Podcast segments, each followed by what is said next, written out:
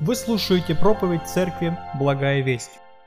А, дорогая церковь, друзья, гости, мы вас всех, мы вас всех и я лично приветствую. Рад, что сегодня мы снова можем открыть Писание, снова размышлять о его теле. В прошлый раз мы говорили, что э, каждое воскресенье на причастие мы будем размышлять о теле Господнем, которое есть его церковь.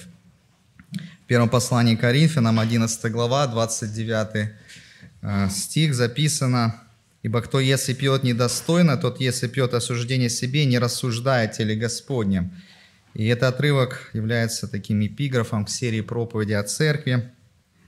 И сегодня мы тоже будем размышлять э, о церкви, о неком элементе, который обязательно должен быть в церкви. В прошлый раз мы говорили о шести характеристиках церкви. Давайте их вспомним.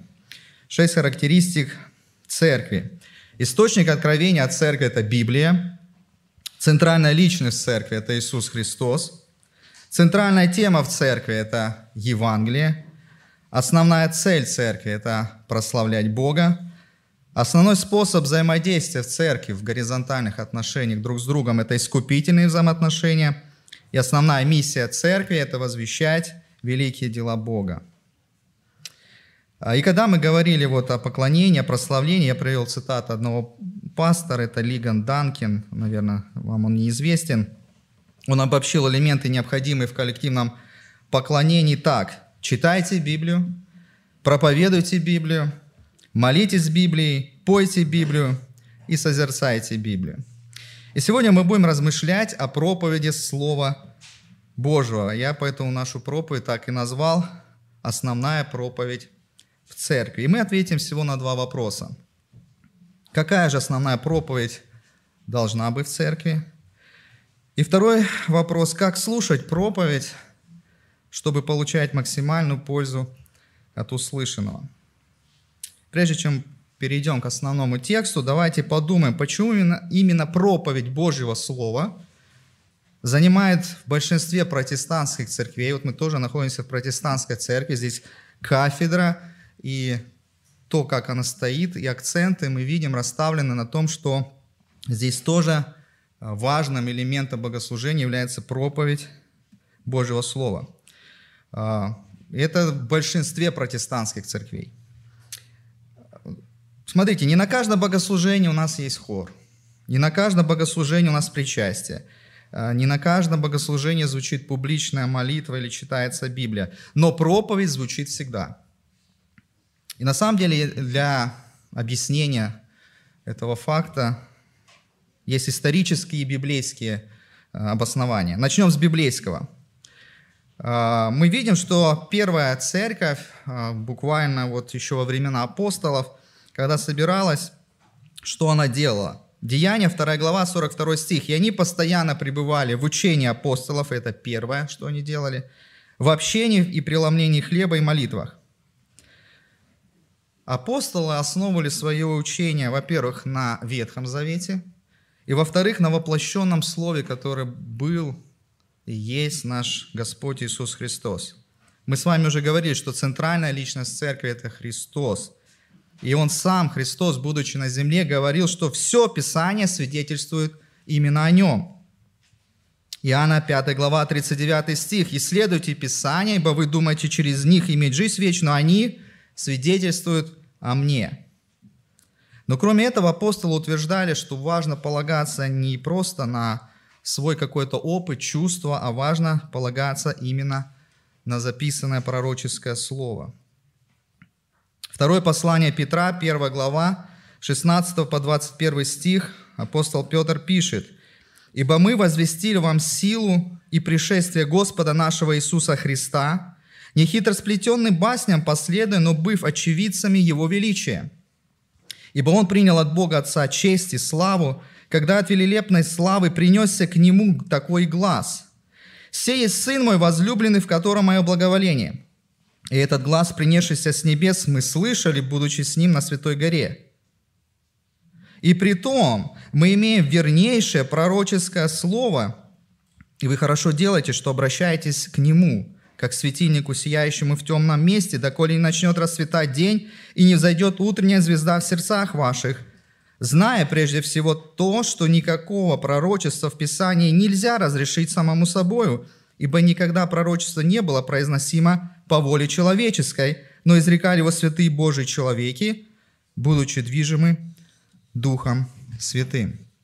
Обратите внимание, они очевидцы, они видели гору преображения. Но при этом апостол Петр, который просил сделать эти три кущи, говорит, но все-таки вернейшее пророческое слово, вот к нему обращайтесь. Итак, для первой церкви пророчество Ветхого Завета и учение апостолов, основанное на свидетельстве их личного общения со Христом, оно выливается в канон Священного Писания, состоящее из 66 книг. И именно они являются основой для проповеди сегодня. Итак, это такое небольшое библейское обоснование, почему же проповедь в церкви занимает центральное место. Но есть еще историческое обоснование. Знаете, в истории церкви сложилась такая практика, практика понимания Писания, которая основывалась на авторитете церкви. Это означало, что церковь решала, как нужно понимать Писание. То есть Писание было подчинено авторитету церкви, а если быть точнее, людям, которые на тот исторический момент составляли церковь. И в принципе история Вселенских соборов, первого, второго, третьего и последующих, сыграла положительную роль, когда были отвергнуты многочисленные ереси а, первых веков, а, когда был утвержден такой догмат, как Троица, а, природа Христа, что Он стопроцентное воплощенное Слово, что Он и Бог, и Он и человек. Но, подчинив Писание авторитету церкви, а не наоборот, историческая церковь стала на такой путь, который привел ее к таким заявлениям, к таким учениям, к таким догматам, которых просто нет в Писании. И позже, а именно 500 лет назад, чуть больше уже, реформация, которая началась с Мартина Лютера, вернула авторитет Священного Писания над церковью. Соло скриптура, наверное, вы слышали такое по латыни название. Только Писание. Это тезис, который характеризовал отношение христиан, протестантов к Библии как единственному источнику вероучения. И эталону, которому сверялась любая догма или учение, которое возникало. Именно поэтому, если мы говорим об историческом обосновании, центральным элементом, выражающий поклонение Богу в протестантском, в том числе и в нашем богослужении, является именно проповедь Божьего Слова. Ну, еще несколько слов, если говорить о буквально нашем таком контексте, о нашей баптистской среде, то нужно тоже немножко оглянуться назад и увидеть, почему во многих церквах, которые существовали еще в эпоху Советского Союза, была нормой 4 или 5 проповедей в течение двух часов. Это было наследие советского периода и связано оно больше с тем, что не было достаточно освобожденных образованных а, служителей, которые бы могли подготовить достаточно глубокую и длительную проповедь. Поэтому 15-20 минут это было оптимальное время, когда какой-то проповедник мог поделиться какой-то одной мыслью из Слова Божия. Но многие церкви сегодня, переосмысливая вот эту идею соло скриптура, возвращаются к тому, что важно, чтобы в центра... не только центральное место занимала проповедь, но чтобы она была подготовленная, чтобы эта проповедь звучала глубоко, раскрывая всю палитру истин Божьего Слова. И, кстати, вот возвращаясь чуть-чуть туда, ближе к реформации, было такое движение пуритан. У них вообще-то проповедь длилась всего 4 часа.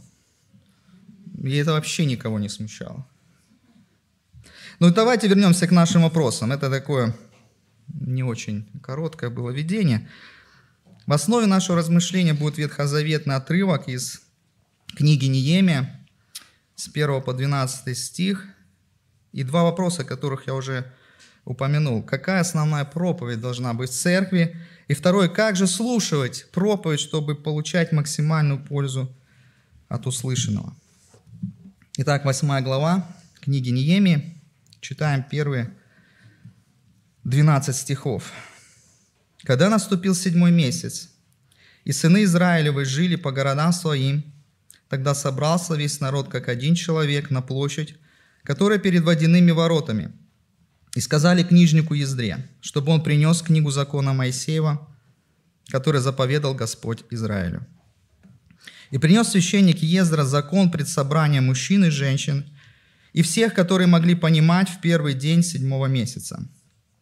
И читал из него на площади, которая перед водяными воротами от рассвета до полудня, перед мужчинами и женщинами и всеми, которые могли понимать, и уши всего народа были преклонены книге закона. Книжник Езра, стоял на деревянном возвышении, которое для всего сделали, а подле него по правую руку стояли Матифия, и Шема, и Аная, и Урия, и Хелкия, и Маасия, а по левую руку его Фиданя, и Мисаил, и Малхия, Малхия, и Хашум, и Хашбадана, и Захария, и Мишулам.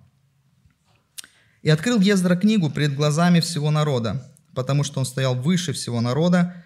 И когда он открыл ее, весь народ встал и благословил Ездра Господа Бога Великого. И весь народ отвечал «Аминь, аминь», поднимая вверх руки свои, и поклонялись и повергались пред Господом лицом до земли. Иисус, Виная, Шаревия, Ямин, Ямин, Акуф, Шафтай, Годия, Мася, Клита, Азария, Язават, Ханан, Филая и левиты поясняли народу закон, между тем, как народ стоял на своем месте. И читали из книги, из закона Божия внятно, и присоединяли толкование, и народ понимал прочитанное. Тогда Ниеми, он же Тершафа и книжник Ездра, священники, левиты, учившие народ, сказали всему народу, «День сей свят Господу Богу вашему, не печальтесь и не плачьте, потому что весь народ плакал, слушая слова закона. И сказал им, пойдите, ешьте тучно и пейте сладко, и посылайте части тем, у кого ничего не приготовлено, потому что день сей свят Господу нашему. И не печайтесь, потому что радость пред Господом – подкрепление для вас. И левиты успокаивали весь народ, говоря, перестаньте, ибо день сей свят, и не печальтесь. И пошел весь народ есть и пить, и посылать части, и праздновать с великим весельем – ибо поняли слова, которые сказали им. А, друзья, чтобы ответить на вопрос, а какая же должна проповедь звучать основная в церкви, нужно вообще задаться вопросом, какие проповеди бывают. И какая проповедь звучала в тот день, когда обратился Ездра к народу израильскому. Друзья, на самом деле этот список не такой большой. Есть тематические проповеди, есть биографические проповеди, есть текстовые проповеди или текстуальная, есть разъяснительная проповедь. Я думаю, по названию у вас сразу все а, упакуется. Тематическая проповедь раскрывает какую-то тему Библии, и это требует изучения множества отрывков в Писании по данной теме, например, о молитве, о грехе, о Библии, о церкви. И такие проповеди обязательно должны быть в церкви. Биографические проповеди у нас звучат редко, но звучат. Это проповедь о каком-то библейском герое, смотря на которого мы можем подчеркнуть примеры либо верности, святости, или наоборот их отсутствия. Разъяснительная или текстуальная проповедь, они похожи, и их основной замысел как раз-таки разъяснить текст Писания – Разница в том, что в текстуальной проповеди чаще всего очень короткий отрывок, один, два стиха, а может и даже один стих или половина стиха, или даже словосочетание. Разъяснительная проповедь берет больше отрывок в контексте, хотя часто можно слышать, что это даже синонимы. Но для тех, кто любит умные слова, скажу, что разъяснительную проповедь еще называют экспозиционной, что смысл этого слова – разъяснять. Итак, какая проповедь звучит в том отрывке, который мы с вами прочитали? И ответ мы находим в 8 стихе. «И читали из книги, из закона Божия внятно, и присоединяли толкование, народ понимал прочитанное». Друзья, это разъяснительная проповедь. Читался слово, читается Слово Божие, толкуется Слово Божие, и слушатель, да, которому это было обращено, он это понимал. Друзья, давайте посмотрим на книгу Ниеми и ее контекст. Вообще книга Ниеми нам повествует о очень важном историческом моменте в жизни евреев. Две группы переселенцев после Вавилонского плена уже вернулись. Это группа за Рававелем, да, с Ездрой и эти две группы, они уже сумели восстановить храм, восстановить город Иерусалим, но народ по-прежнему еще жил в уничижении. Если мы откроем Ниемию, первую главу, третий стих, то когда к Ниеме пришли а, из Иерусалима, и сказали они мне, оставшиеся, которые остались от плена, находятся там в стране своей в великом бедствии и уничижении. И стена Иерусалима разрушена, и ворота его сожжены огнем. Историю, я надеюсь, вы помните. Ниемия отпрашивается царя, идет в Иудею под его чутким, мудрым, лидерском руководстве. Совершается чудо. Стена восстанавливается за 52 дня. Враги ничего не могут этому противопоставить. Так вот, все события, связанные с тем, что делал Ниемия, с восстановлением стены, э, это описано в первых семи главах. Последующие главы, с 8 главы до конца, речь идет о духовном восстановлении израильского народа. И все начинается именно с того момента, когда мы с вами прочитали, что собрался народ, открылся Божий закон, его стали читать и изъяснять людям. Но скажите, вам не кажется странным, что обычная практика для израильского народа, для иудеев, чтение закона здесь сопровождается каким-то толкованием.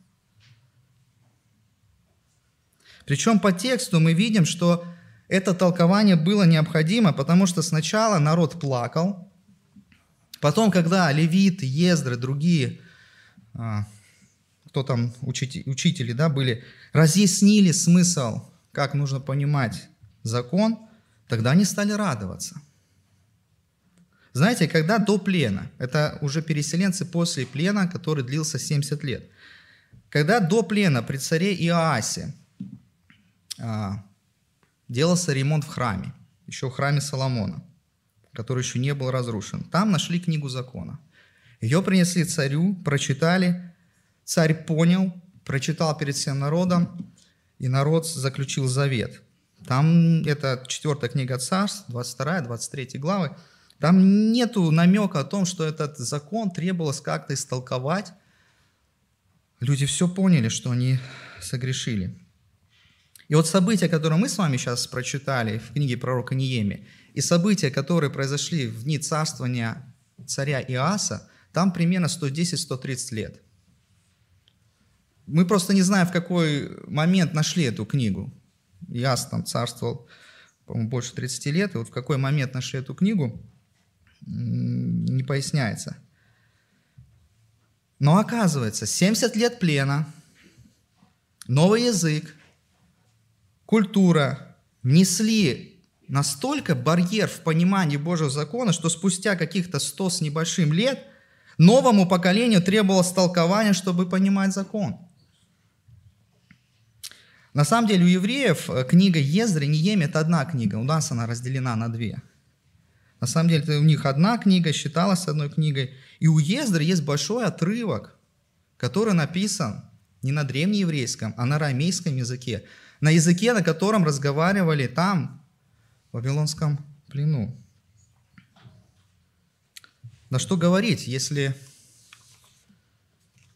Историки говорят, что в Палестине во времена Иисуса Христа и сам Иисус Христос в обыденной жизни говорил по-арамейски, не по-древнееврейски. Хотя официальным языком был греческий, Евангелия были написаны на греческом языке, набирала влияние латынь Римской империи. К чему я делаю такое пояснение? Когда проповедник готовит разъяснительную проповедь, он сталкивается с теми же сложностями, с которыми столкнулся Ездра. Только еще в большей степени. Культура, история, язык. Нас разделяют, разделяют минимум 20 веков и более от тех текстов, на которых была написана Библия. Благо Господь благословил нас. У нас есть уже несколько переводов на русский язык, но нужно тоже помнить, что каждый перевод – это интерпретация переводчика – и проповеднику нужно постараться найти замысел автора, чтобы потом это применить в нашем сегодняшнем контексте. И это очень большой труд. Но этот труд вознаграждается, потому что тогда звучит авторитет Божьего Слова, а не авторитет проповедника. Звучит мнение Божьего Слова, а не мнение проповедника. Таким образом, мы видим, что суть разъяснительной проповеди – это толкование самого текста Писания. Причем никакие пуритане не сравнятся с израильским народом, потому что они посвятили этому времени с рассвета до полудня. И вот столько длилось их богослужение, часов шесть, наверное, минимум, и в центре было чтение, толкование закона. Но давайте посмотрим на контекст чуть дальше – что происходит после этих событий? 13 стих. На другой день. На другой день собрались главы поколения от всего народа, священники, левиты, книжнику Ездре, чтобы он изъяснил им слова закона. Опять собрались, опять говорят Ездра, читай и объясняй нам слова закона. И нашли написанное в законе, который Господь дал через Моисея, чтобы сыны Израилевы в седьмом месяце в праздник – жили в кущах. И потому, объявили провозгласили по всем городам своим в Иерусалиме, говоря, «Пойдите на гору, несите ветви маслины садовой, и ветви маслины дикой, и ветви миртовой, и ветви пальмовой, и ветви других широколиственных дерев, чтобы сделать кущи по написанному». И пошел народ, и принесли, и сделали себе кущи, каждый на своей кровле, во дворах своих, и во дворах Дома Божия, и на площади Увядиных ворот, и на площади Ефремовых ворот. Все общество, возвратившихся из плена, сделало кущи и жило в кущах. А теперь обратите внимание, о дне Иисуса, сына Навина, до этого дня не делали так сыны Израилевы. Радость была весьма велика, и читали из книги, опять читали, опять читали из книги закона Божия каждый день, от первого дня до последнего дня, и праздновали праздник семь дней, а в седьмой день празднества – по уставу. Друзья, на другой день. Продолжение. Опять читается текст. Отрывок за отрывком. И вот они дошли до повеления, что нужно праздновать праздник Кущи. И причем этот праздник должен проходить в середине седьмого месяца, а они собрались в первый месяц, первый день седьмого месяца. На самом деле это странно, потому что Моисей давал повеление, что каждый седьмой год в седьмой месяц израильский народ должен отмечать праздник Кущи, и тогда должен читаться весь закон. Но почему-то от Иисуса Навина, и даже во времена Давида, и даже во времена Соломона, и других царей, как-то не доходили они до этого отрывка, что им нужно было праздника, праздновать праздник Кущи. Чему учит нас эта иллюстрация, это повествование – что не только должно быть толкование текстов, которые нравятся проповеднику, но это последовательное изложение Библии, где разъясняется отрывок за отрывком. Посмотрите, так делал апостол Павел, Деяния, 20 глава, 27 стих. Он говорит о себе, «Ибо я не упускал возвещать вам всю волю Божию». А великое поручение, которое дал нам Иисус Христос – звучит так. Матфея, 28 глава, 19-20 стихи. «Итак, идите, научите все народы, крестя их во имя Отца и Сына и Святого Духа, уча, что? Соблюдать все, что я повелел вам. И сея с вами во все дни до скончания века». Как мы можем выполнить это повеление? Когда есть последовательное изучение Писания. Когда мы не сможем пропустить сложные, непонятные, может быть, на первый взгляд, не очень популярные темы и отрывки. И посмотрите, какой это эффект был. Все общество радовалось весьма великой радостью, потому что наконец-то, последовательно прочитав, они дошли до особого праздника, который они с великим размахом отпраздновали. Когда народ понял суть Божьего Слова, они его воплотили. Итак, давайте сделаем некоторые выводы и ответим на первый вопрос. Какая же основная проповедь должна звучать в Божьем народе, в церкви? Друзья, разъяснительная проповедь Божьего Слова, последовательно, отрывок за отрывком. Если мы исповедуем на практике принцип соло скриптура, только Писание, то мы должны читать и разъяснять именно Писание. Это должно стать основным меню, если хотите, в духовном рационе церкви. Вот почему уже не первый год мы берем разные книги Библии и последовательно проповедуем на всю книгу. И в этом сезоне, который начался у нас мы первое воскресенье будем посвящать проповеди и размышлению о церкви. Какая она, что должно в ней быть, как она устроена по Божьему замыслу. И сегодня мы говорим о важности Божьего Слова в церкви. Два воскресенья будет звучать проповедь по Евангелию от Луки. И одно воскресенье, или два, в зависимости от того, сколько воскресений выпадает в месяце – мы оставляем для того, чтобы мы могли касаться других важных тем для жизни церкви. Один из христианский историк Филипп Шаф сказал, настоящий прогресс в истории церкви всегда был связан с новым и более глубоким изучением Писания. Друзья, мы декларируем на членских собраниях и отсюда говорим, что мы сейчас в этапе переосмысления каких-то очевидных вещей, к которым мы привыкли – Друзья, и нам нужно переосмыслить наше отношение к проповеди Божьего Слова. И я уверен, что настоящий прогресс и в нашей поместной церкви будет, если мы углубимся в изучение Писания. Итак, есть ли разъяснительная проповедь? Это основная проповедь, которая должна звучать с кафедры в церкви, то встает вопрос, а как же ее слушать? Хотя этот вопрос вообще относится, относится к любой проповеди, текстуальной, и тематической, и биографической. Но все-таки есть некоторые нюансы, мы на них обратим внимание. Итак, друзья, это очень практично сейчас будет часть проповеди, как слушать проповедь, чтобы получать максимальную пользу от услышанного.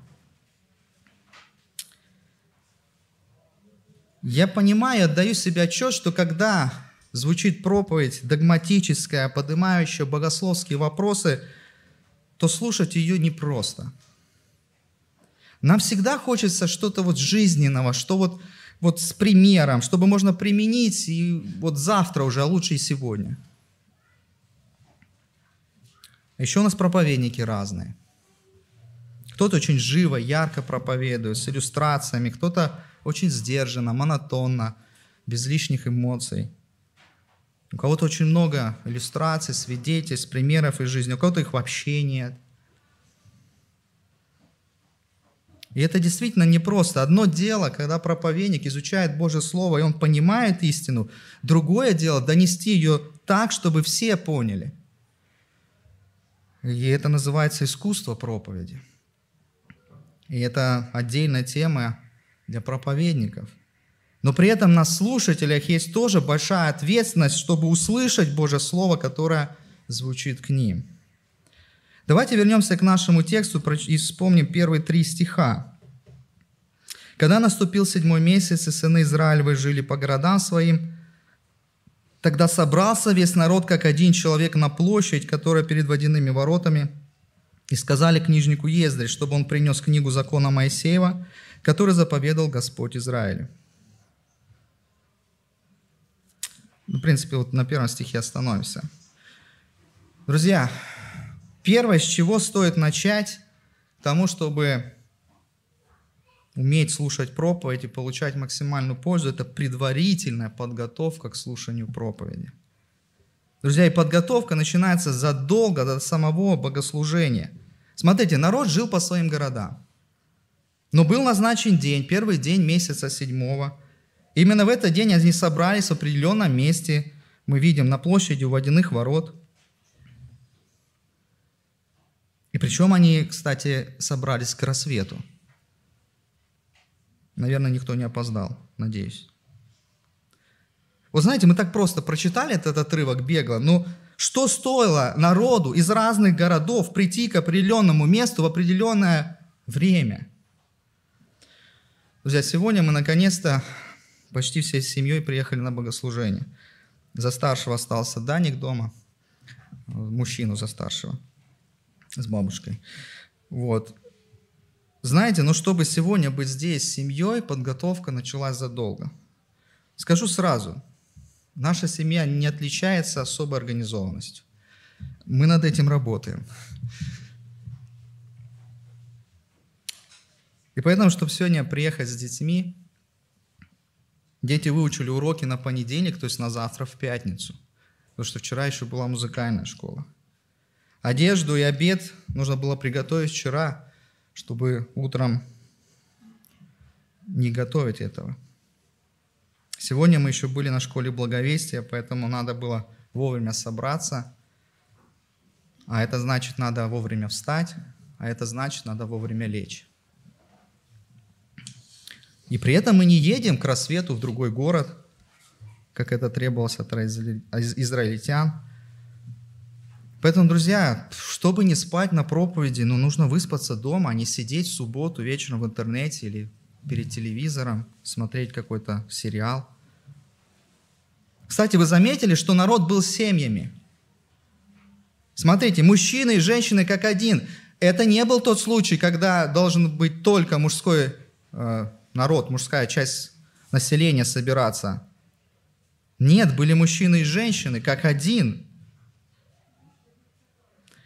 И смотрите еще на стих 3, когда читалось слово «перед мужчинами и женщинами и всеми, которые могли понимать».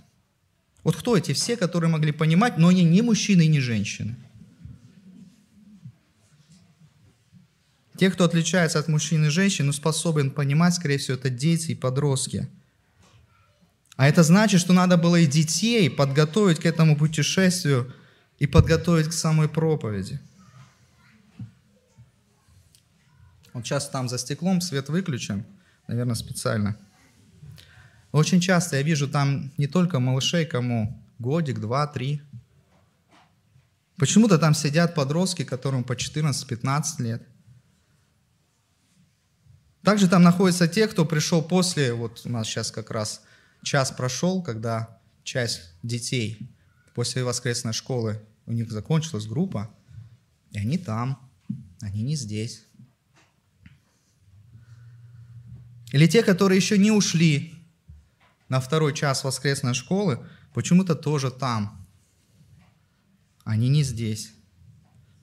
Знаете, мы можем много говорить о детской психологии, но наши 6-7-летние дети, которые пошли в первый класс, сидят по 3, по 4 урока, по 40 минут, и это для них не проблема. Но почему-то мы думаем, что это проблема, чтобы наши дети сидели с нами и слушали проповедь.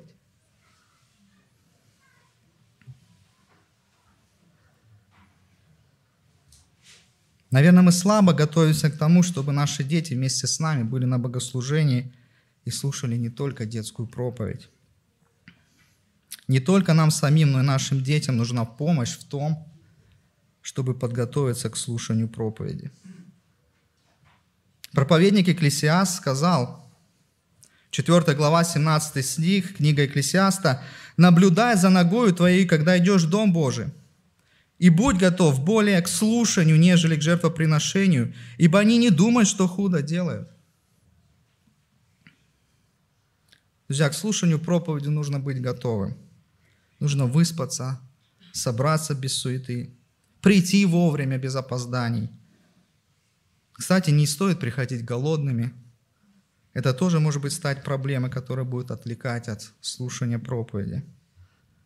Если вы семья и пришли с детьми, позаботьтесь. Позаботьтесь о том, как их приучить быть со всеми на проповеди, если сейчас в это время они не в воскресной школе. Друзья, итак, это первая составляющая, это предварительная подготовка к тому, чтобы слышать Божье Слово. Но вот мы уже здесь, вот мы уже собрались, мы уже на богослужении. Почему бы нам сразу не начать с проповеди? Почему мы сначала молимся? Почему посвящаем время для общего пения? Почему мы слушаем пение хора или пение группы? Друзья, вторая важная составляющая, которая поможет нам слушать проповедь и получать всю пользу, это благоговейный настрой своего сердца через молитву и поклонение. Посмотрите на 5-6 стих нашего отрывка.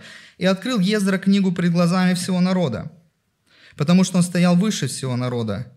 И когда он открыл ее, весь народ встал и благословил Ездра Господа Бога Великого. И весь народ отвечал «Аминь, аминь», поднимая вверх руки свои – и поклонялись, и повергались пред Господом лицом до земли.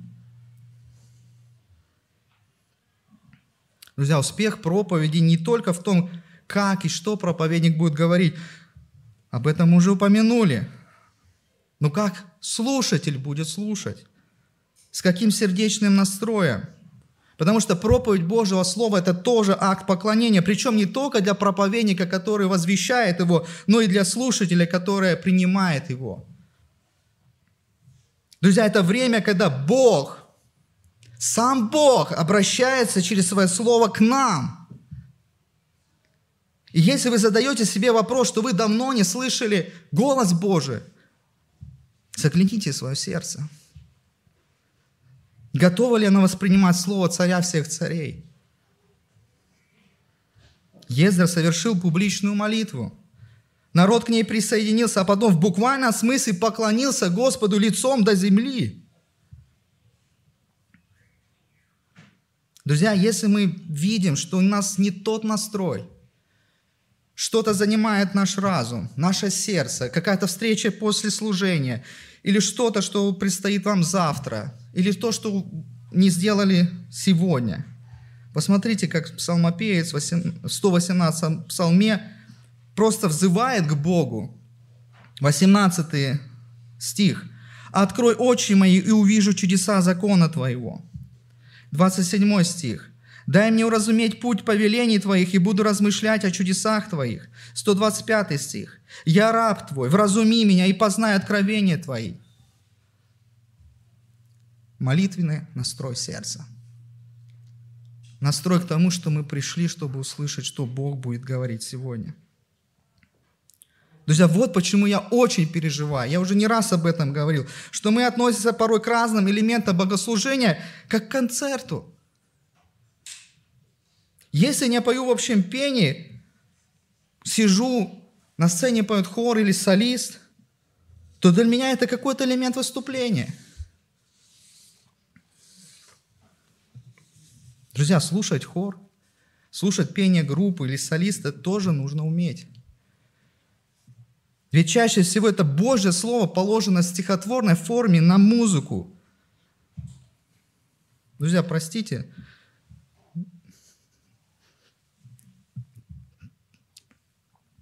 на больном, когда на сцене дети.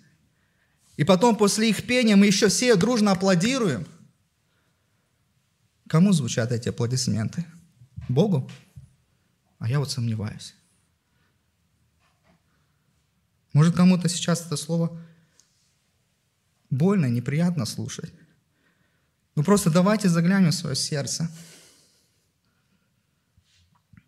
И просто посмотрим в тот или иной момент хода богослужения, что там происходит, какие струны задевает.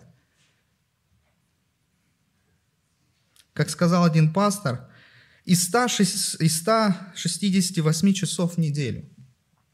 Мы должны выдержать максимальную интенсивность трогательного почтения Бога и благоговения пред Ним на богослужении. Друзья, неужели наш Господь недостоин?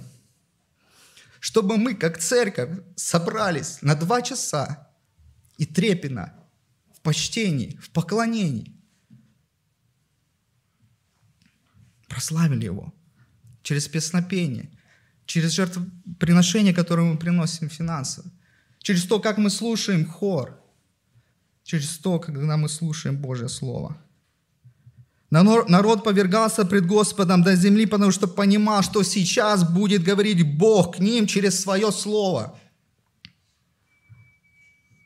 Поэтому наша с вами задача через молитву, через другие элементы богослужения настроить свои сердца к слышанию Божьего Слова. Исайя 66 глава 2 стих. «Ибо все это соделала рука моя, и все сие было, говорит Господь. А вот на кого я презрю, на смиренного и сокрушенного духа и на трепещущего пред словом моим». Друзья, так мы сказали о том, чтобы слушать и получать максимальную пользу от проповеди, мы должны заранее подготовиться. Также мы должны, это тоже элемент подготовки, молитвенной, благоговейно подходить к тому, когда мы готовимся слышать Божье Слово. Но теперь, когда Божье Слово звучит, вот как сейчас, вот в этот самый момент, как мы его слушаем? Итак, третья, важная составляющая, которая поможет нам слушать проповедь, получать всю пользу от этого, это внимательность. Это важный нюанс как раз-таки касается именно разъяснительной проповеди. Посмотрите на третий стих нашего отрывка. «И читали из него на площади, которая перед водяными воротами от рассвета до полудня, пред мужчинами и женщинами, и всеми, которые могли понимать, и уши всего народа». Тут, правда, добавлен курсив, но это смысл, чтобы был ясен, и уши всего народа были преклонены к книге закона. Уши были преклонены к книге закона. Речь идет о внимательности. Друзья, мы сейчас живем вверх информационных технологий. Друзья, миллионы долларов тратятся на то, чтобы завладеть вашим и моим вниманием в интернете, не знаю, в рекламе, чтобы вы посмотрели именно этот ролик, кликнули именно эту картинку. Изучаются наши поведенческие реакции, создается контекстная реклама на основании просмотров наших сайтов каких-то. Подключается искусственный интеллект, чтобы облегчить нам многие мыслительные процессы. Проще говоря, за нас уже думают. Наш мозг становится все более пассивным и пассивным. Не просто так сейчас очень популярен такой формат, может быть, кто-то слышал, TED-выступлений. TED-Talk. Это форма представления, презентации каких-то идей, которая должна уложиться в 18 минут. Почему 18? Ну, потому что это работает. Больше 18 говорят, что люди не способны сохранять внимание, интерес к какому-то докладу. Друзья, мы настолько привыкли вот в нашей обыденной жизни, чтобы нас зацепили, завладели вниманием, шуткой, какой-то цепляющей историей, примером. Михаил Иванович все время мне говорит и напоминает, что пример в проповеди не должен быть настолько ярким, чтобы затмил саму проповедь. Друзья, тут нужно сосредоточиться не, не 15-20 минут, а в 2-3 раза больше. И когда проповедь переваливает за 40 минут, мы уже давно потеряли нить проповеди. 4 часа у пуритан, 6 часов израильского народа. Нет, это не про нас. Друзья, а как вам проповедь Павла? Деяние 20 глава, 7 по 12 стих. В первый же день недели, то есть воскресенье, кстати, рабочий день для них, когда ученики собрались для преломления хлеба, Павел, намереваясь отправиться в следующий день, беседовал с ними и продолжил слово до полуночи. В горнице, где мы собрались, было довольно светильников. Во время продолжительной беседы Павлова один юноша именем Евтих, сидевший на окне, погрузился в глубокий сон – и пошатнувшись, сонный упал вниз с третьего жилья и поднят мертвым. Павел, садя, пал на него и, обняв его, сказал, «Не тревожьтесь, ибо душа его в нем». Зайдя же и преломив хлеб и вкусив, беседовал довольно, даже до рассвета, и потом вышел. Между тем отрока привели живого и немало утешились. Вот мне кажется, Павел подзатянул с проповедью. И казалось, глубокий сон, а потом еще вот этот смертельный случай со слушателем, ну, наверное, это знак свыше Павла, что пора остановиться. Пора заканчивать. Но нет, еще до рассвета он продолжил учение. Друзья, я хочу вот в этом месте, когда мы говорим о внимательном слушании Божьего Слова, дать практические советы. Друзья, отложите во время проповеди смартфон, если только там нет Библии. Переведите его в беззвучный режим, а еще лучше в авиарежим. Делайте какие-то пометки в блокноте, даже если вы к ним потом не обратитесь. Даже преподаватели говорят, что не знаю, как вам, но мне мои преподаватели говорили, когда я учился, пишите шпаргалки. Не факт, что вы воспользуетесь, но когда вы пишете, вы запоминаете, вы внимательны. Когда мы что-то пишем, записываем, мы концентрируем свое внимание.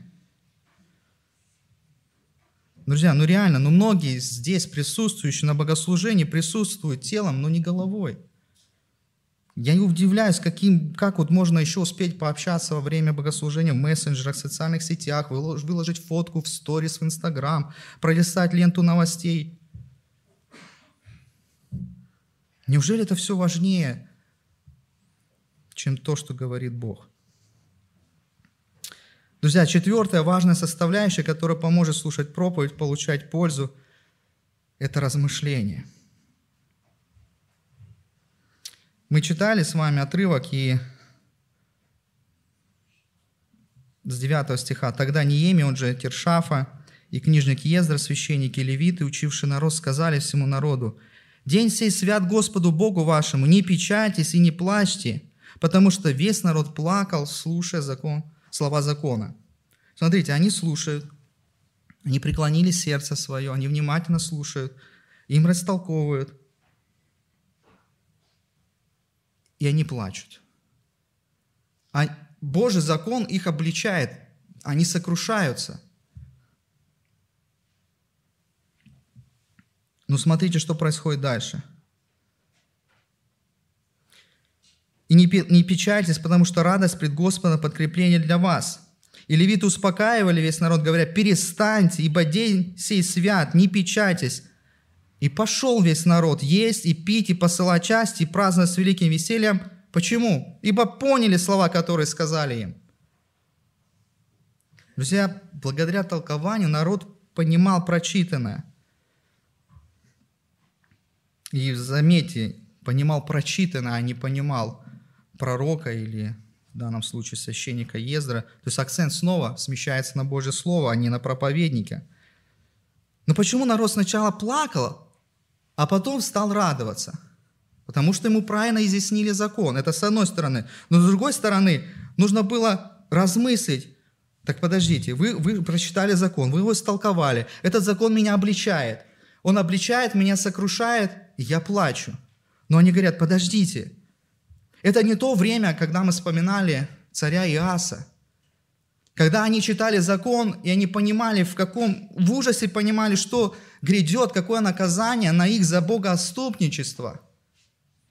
Но когда здесь, в этот момент, после плена они читают, то Ездра и другие левиты изъясняют закон, говорит, сейчас не время плакать. Да, Божий закон неизменно, он обличает, но сейчас Бог восстанавливает нашу нацию. Смотрите, мы храм построили, мы Иерусалим восстановили, мы стены восстановили. Сейчас великая, если хотите, реформация, обновление наших отношений с Богом. И закон не остался неизменным, но им нужно было запустить вот это размы... размышление, вот этот мыслительный процесс, чтобы они поняли, как теперь то, что было прочитано, применить.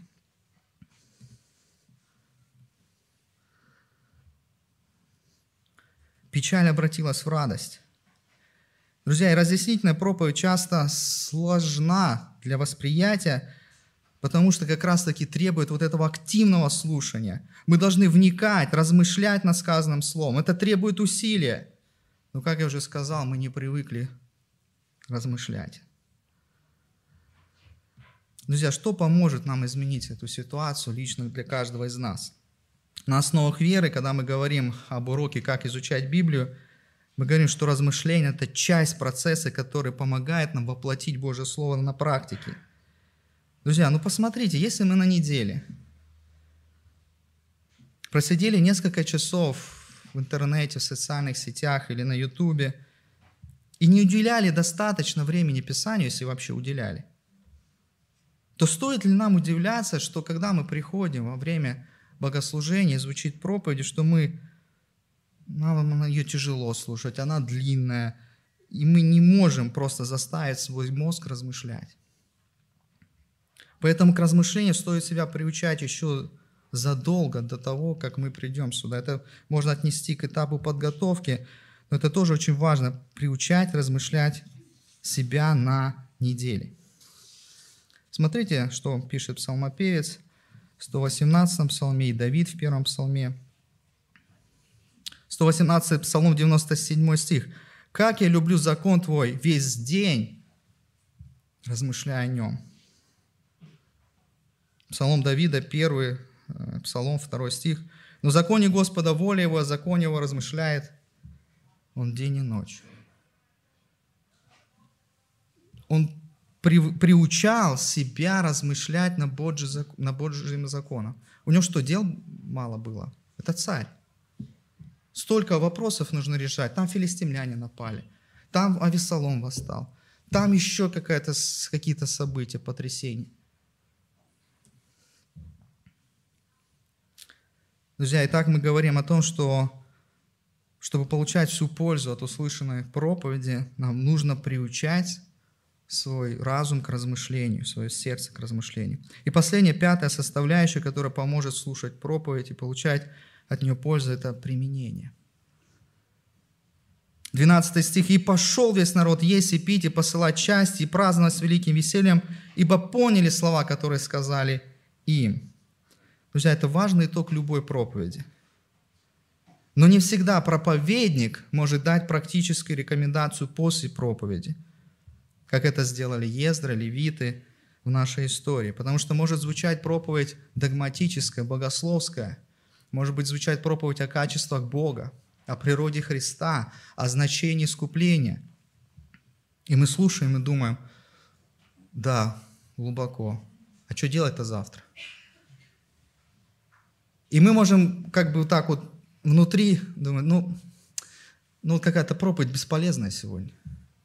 Вот как-то вот я не получил практикум, что же я должен делать завтра? Друзья, а у меня вот вам вопрос. Вот даже когда проповедь практическая, вот, вот как сегодня, вот пять конкретных советов, насколько мы способны их просто вот взять и с завтрашнего дня выполнять? Ведь это тоже большой вопрос.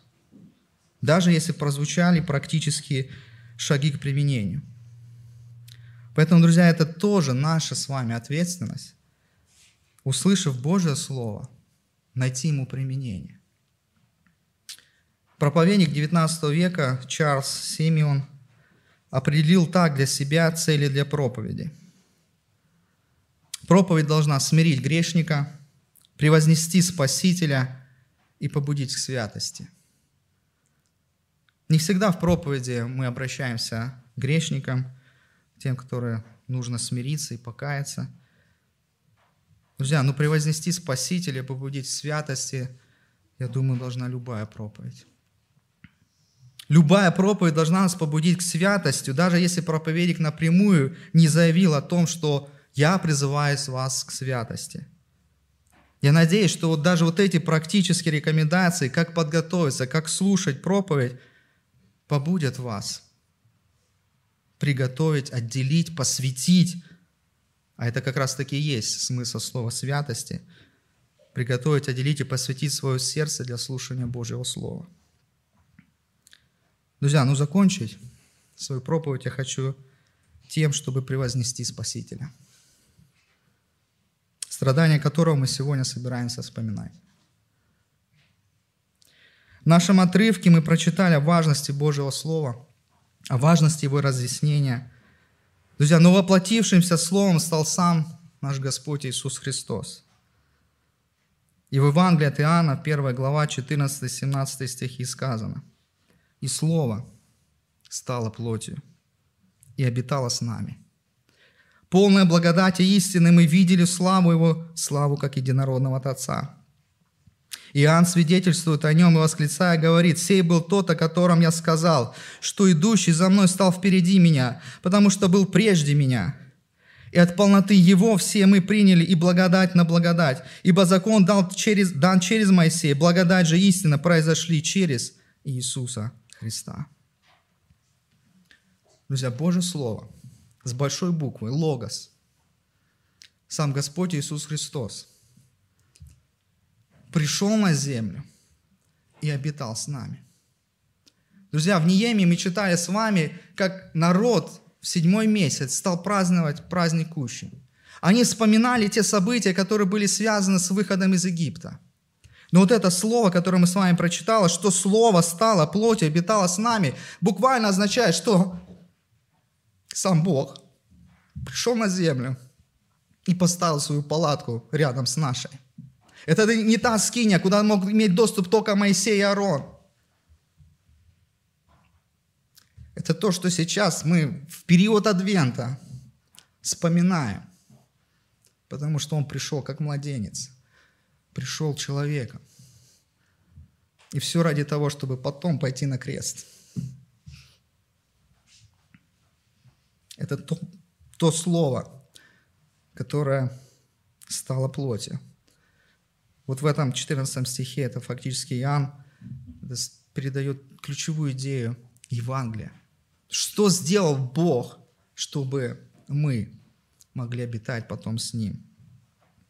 И пусть сегодняшнее слово, это размышление, побудет нас в правильном состоянии, тоже в благоговении, в молитвенном размышлении, подойти к тому, чтобы не только читать, не только проповедовать и слушать Слово Божие, но чтобы прикоснуться к воплотившемуся Слову через участие в Его заповеди. И пусть Господь нас в этом благословит. Аминь. Давайте помолимся. Наш Господь Иисус Христос, мы благодарим Тебя, что Ты оставил славу неба. Мы благодарим Тебя, что Ты поставил свою палатку и жил, жил среди народа. Господь, мы благодарим Тебя, что Ты пошел на крест.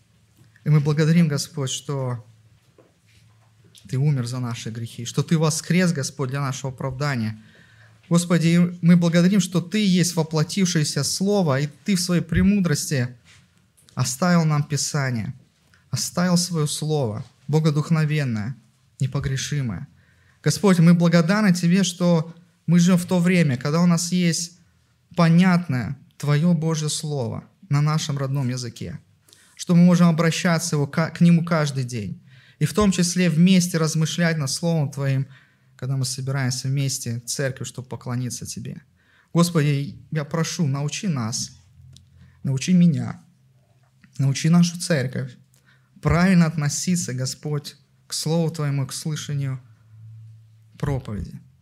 Господи, я прошу, соделай это во славу Твою чтобы получили мы максимальную пользу от того, что Ты будешь говорить нам изо дня в день, из воскресенья в воскресенье.